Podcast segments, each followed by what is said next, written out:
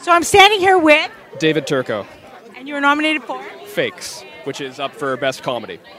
Okay. So what do you love about being in a comedy? You can have fun. You can make fun of yourself, and like you get don't take things too seriously. Um, I just really enjoy it.